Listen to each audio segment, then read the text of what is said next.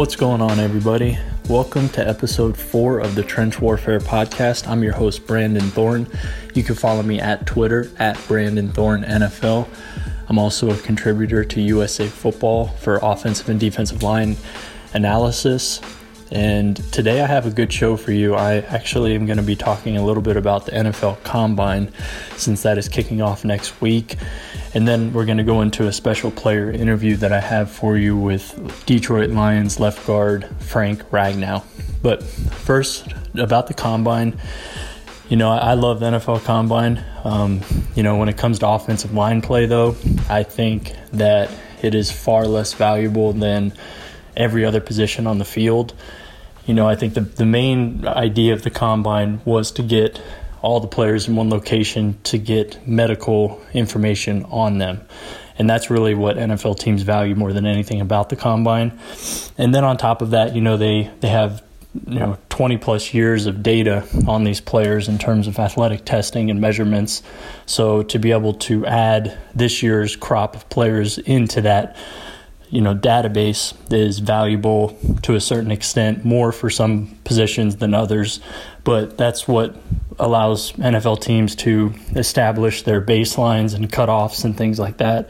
So I definitely understand the whole purpose of the combine but when it comes to offensive line play I think that generally you don't want to ever let it skew what you saw on film. Now, that isn't to say that it can't make you go back and watch film again, which I think that's the main thing when when you're talking about the combine.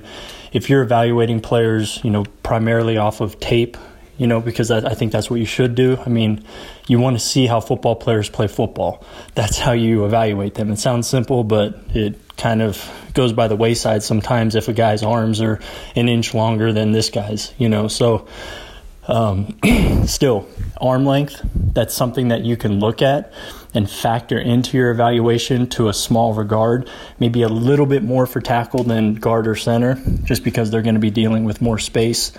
But still, if he's on film and it doesn't look like an issue, I just don't think it's a big deal at all. Um, and then, you know, as far as athletic testing, there's really three workouts that I think hold the most value for offensive linemen, and we'll go through those.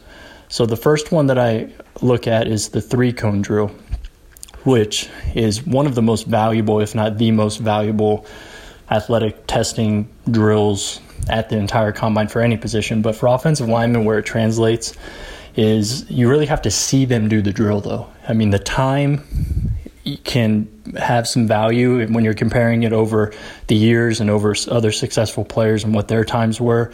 I, I understand that, but even still, the film should trump. You know, if they're not as quick as you want to see in terms of their time, if they show that level of quickness, play speed, and ath- functional athleticism on the field, then I always lean towards the film.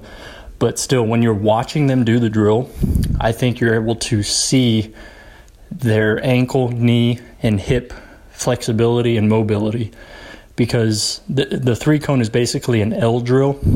That's another name for it. So if you picture a capital L, that's the um, uh, path that they're going to be taking during the drill.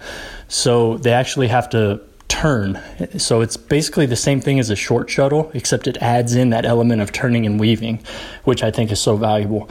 So that's where you really that's where you get to see guys have to turn and to see them drop their hips, sink, explode out of breaks. So for offensive linemen, the biggest area is blocking in space, climbing to the second level, um, redirecting, fitting on linebackers and defensive backs in space, pulling. These are some areas that will translate from the three cone drill on top of just general mobility in the ankle, knee, and hip, which is important in all facets all facets of offensive line play. So the three cone I would definitely start out with looking at, and that's what I'm going to be looking at. After that, I think the 40 yard dash obviously doesn't do anything for offensive linemen, but the 10 yard. So they're going to be recording the 10 and the 20 yard portions of the 40 yard dash. The 10 yard, I think, has a little bit of value because you're looking at that initial burst, that initial explosiveness. It speaks a little bit to speed and uh, acceleration on the field. So, you know, 180, um, 1.80 is uh, sort of a benchmark time that you like to see offensive linemen hit, although plenty of good very good to elite starters have not hit that, such as Mitchell Schwartz, Rodney Hudson, Ramon Foster, Larry Warford, many other guys. So keep that in mind. Keep you know take it with a grain of salt, but that's just a benchmark number that you can keep in mind when you're you know, evaluating these guys. And then the last one that I look at is bench press. Now this is a very controversial um, part of the combine, but I I see some value in it, and I'll tell you why. It doesn't showcase play strength or functional strength or football strength, and none of that really what it, it maybe a little bit of that but it, what, what it really shows in my opinion is their commitment to the weight room and their endurance. So if a player is has been committed to the weight room throughout his college career it will show up in the bench press a lot of the time. Not all the time but a lot of the time because some players just don't get that strong on the bench press. Some players are strong on the football field because really all players are using their hips a lot more on the football field to generate movement as an offensive lineman to showcase power to stop guys things like that and to move guys than they are their arms or their shoulder complex which is really what bench press is showcasing. The hip complex and all the muscles associated in that area are much more translatable to football. So you know the squat the deadlift the power clean, the snatch, things that are involving that, that are a compound movement that are involving multiple um, primary joint areas in the body, like the hips. You know, obviously, I think teams and you know the combine doesn't do those workouts because the rate of injury might be a little bit higher there, but those would be a lot more valuable um, to track, in my opinion. But still, the bench press can show you can give you a little bit of insight into how much that player likes the weight room and is dedicated to it. And for offensive linemen, that's important. You want somebody who loves the weight room and who loves to work on getting stronger because so much of offensive line play is is rooted in strength. So there's caveats to that as well because you think of a guy like Cody Whitehair who had no issues with strength on film at Kansas State at left tackle. He put up 16 reps, and you know, I mean, you know, if an offensive lineman puts up reps in the teens, I think you should always go back and double check their film and just say, see, like, you know, does this player really have any strength issues or not? And if you don't see it on film, then disregard it, you know, as far as the bench press. So it's kind of what I think about the bench press, the 10 yard dash, and the three cone. And then for defensive linemen, all those as well can tell you similar things. And then I would also really look at the vertical jump and the broad jump because those are really measuring linear explosion. And that's very important for defensive linemen. Offensive linemen to a lesser degree, but still important. But defensive linemen is really where that where those two workouts matter a lot. Um, and especially when you're talking about edge rushers. And that's where the three cone is very valuable as well for edge rushers because, I mean, the whole the name of the game on the edge is turning the corner and getting home. So the three cone is big there. But, you know, getting a good jump off the ball and uh, being an explosive tackler, things like that. Because linear explosion from the broad jump and the vertical jump is really another another mention of actually seeing these guys do it is so important because you want to see their mobility in their ankles, their knees, and their hips. You want to see them triple extend, which is the simultaneous extension of the hip the knee and the ankle at the same time. So, triple extension happens on the football field on every play in the trenches, blocking and tackling. That's that's what happens there. So, there's some relatability to those two drills. So, I would highly recommend actually, you know, when the TV pans to them to actually watch it unless you're there, which would be great because then you can actually see the, and, and, take detailed notes about these guys and their, their level of mobility in those key joints. Um, but still, you know, you can track them, the actual distances and stuff like that too. So those are really the drills and you know how they correlate to offensive and defensive line play, in my opinion. But as always, the film is king. So study as much film as you can. I would get more tapes in than rather than getting more years of data from the combine if you're evaluating offensive linemen. If you had to pick one of the two areas to spend time in, spend time in the film work on contextualizing the film and working hard to understand what's actually happening on the field. That's what I try and strive for. And I think that the best evaluators, at least the ones that I've gotten the chance to talk to, have done the same thing. So, yeah, hopefully that gives you a little bit of insight. Um, I, I, love talking about that, so feel free to reach out to me more on Twitter or um, on here, leaving a review, asking some questions in there. I'd love to, to get to those as well.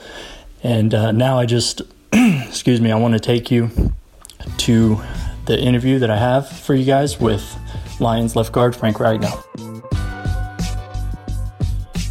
All right, everybody. Now I'm joined by Detroit Lions left guard Frank Ragnow, and I just want to welcome him to the show. This is awesome to get to talk to him. He's somebody who I, I watched a lot of coming out of Arkansas, and uh, he was he was an excellent player there as a first round pick last year for the Lions.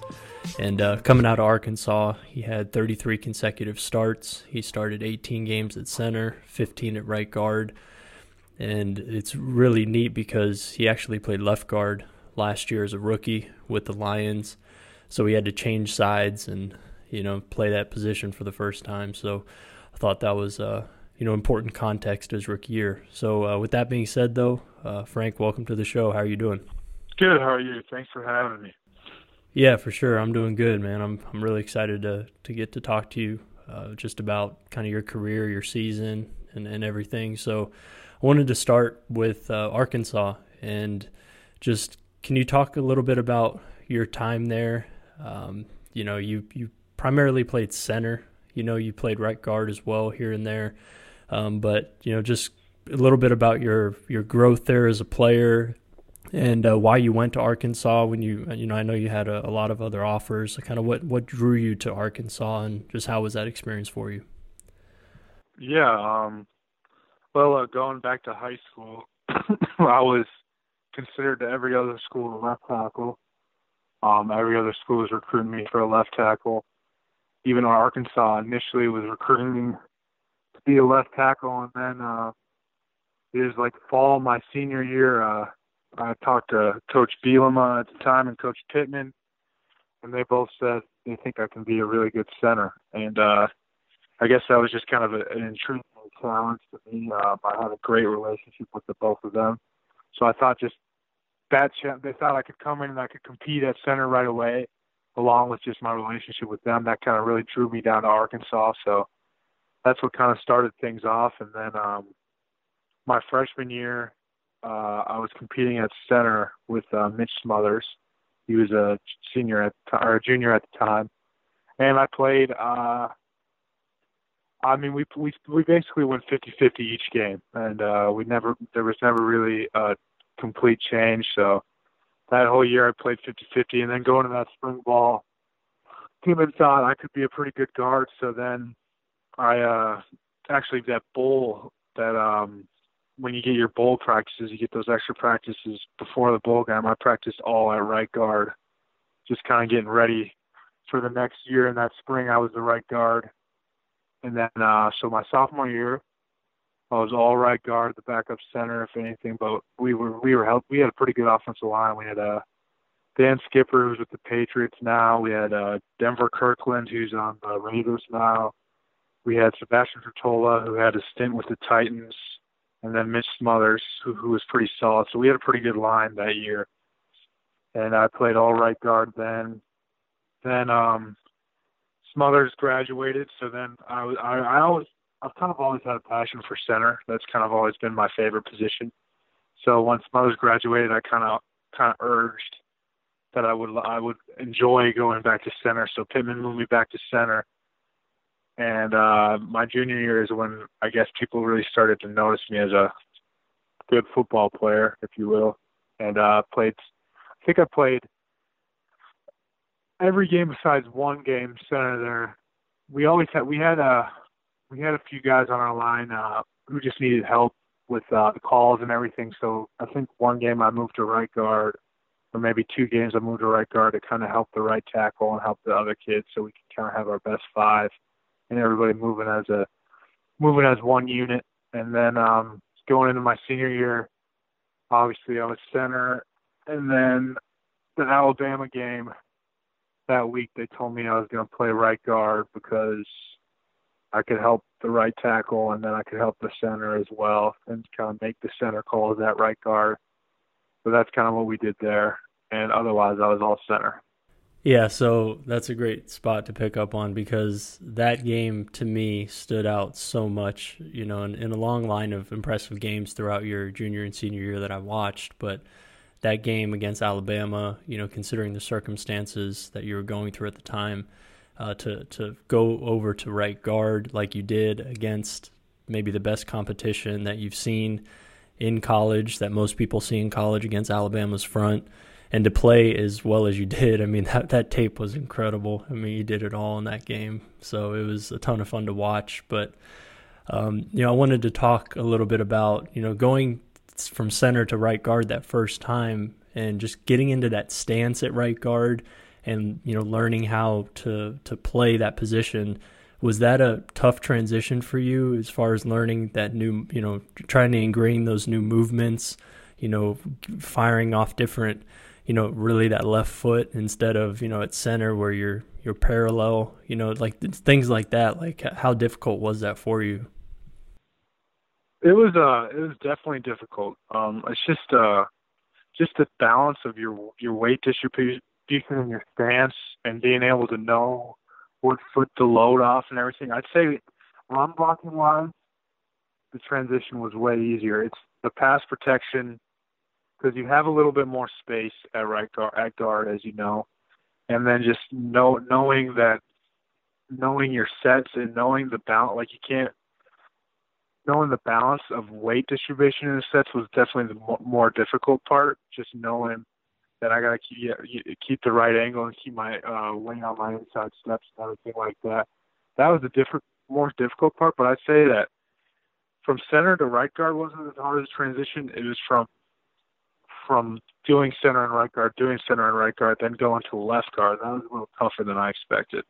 Yeah, so as a rookie, you went to left guard, and yeah, I mean, you know, I mentioned it on Twitter at the time in some conversations with some other analysts and stuff. You know, is just this is this is a big deal. You know, the fact that you know you're going from playing center and right guard to switching sides is is difficult, and switching sides for offensive linemen in general is really difficult. I had TJ Lang on the podcast last week, and we talked about when he made the switch in 2013 from you know one side to the other as far as guard. He went from right guard to left guard.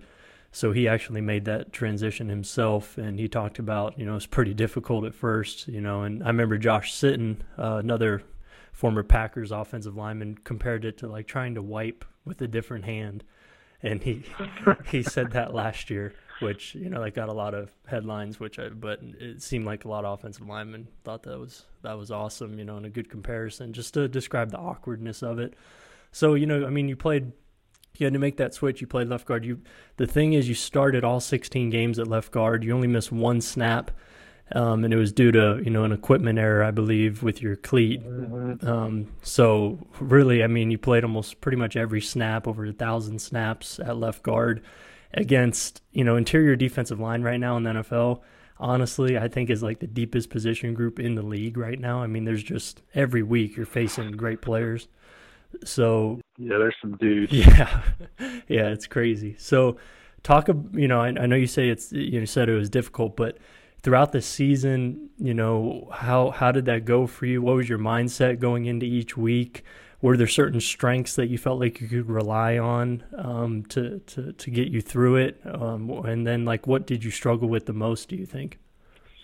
Uh, well, starting off, I think I struggled with the most was just pass pro, and I think uh, part of it was um, just I was used to my post foot being my left foot, you know. So like if you're even as a center, I'd naturally have my left foot be my post foot, and then so on a left guard when you're you're kicking out, you can't have your weight distributed to your post foot on your left. Otherwise, you're going to get beat inside 90% of the time. So I think that kind of was the first. When I look back, was the first part of my problems in pass pro, and then I think what that led to was just a confidence thing. Um, there was it's definitely. I mean, I think offensive lineman, the more confident you are, the better you are as a player. My senior year at Arkansas, I, was, I thought I was the baddest dude on the field, and I like to think I had a pretty good year. And uh, this past year, uh, there were some times where I wasn't as confident confident that some guys got in my head just because I wasn't as comfortable pass pro wise. But um, otherwise, though, I mean, the week to week approach. I mean, our, our room, we have such a good old line room. Um, there were so many guys helping me out. I mean, TJ TJ gave me TJ would help me with uh film a lot. We'd we'd get assigned guys, and TJ would kind of go through and he'd tell me how to watch film, and he gave me a lot of different tips on the.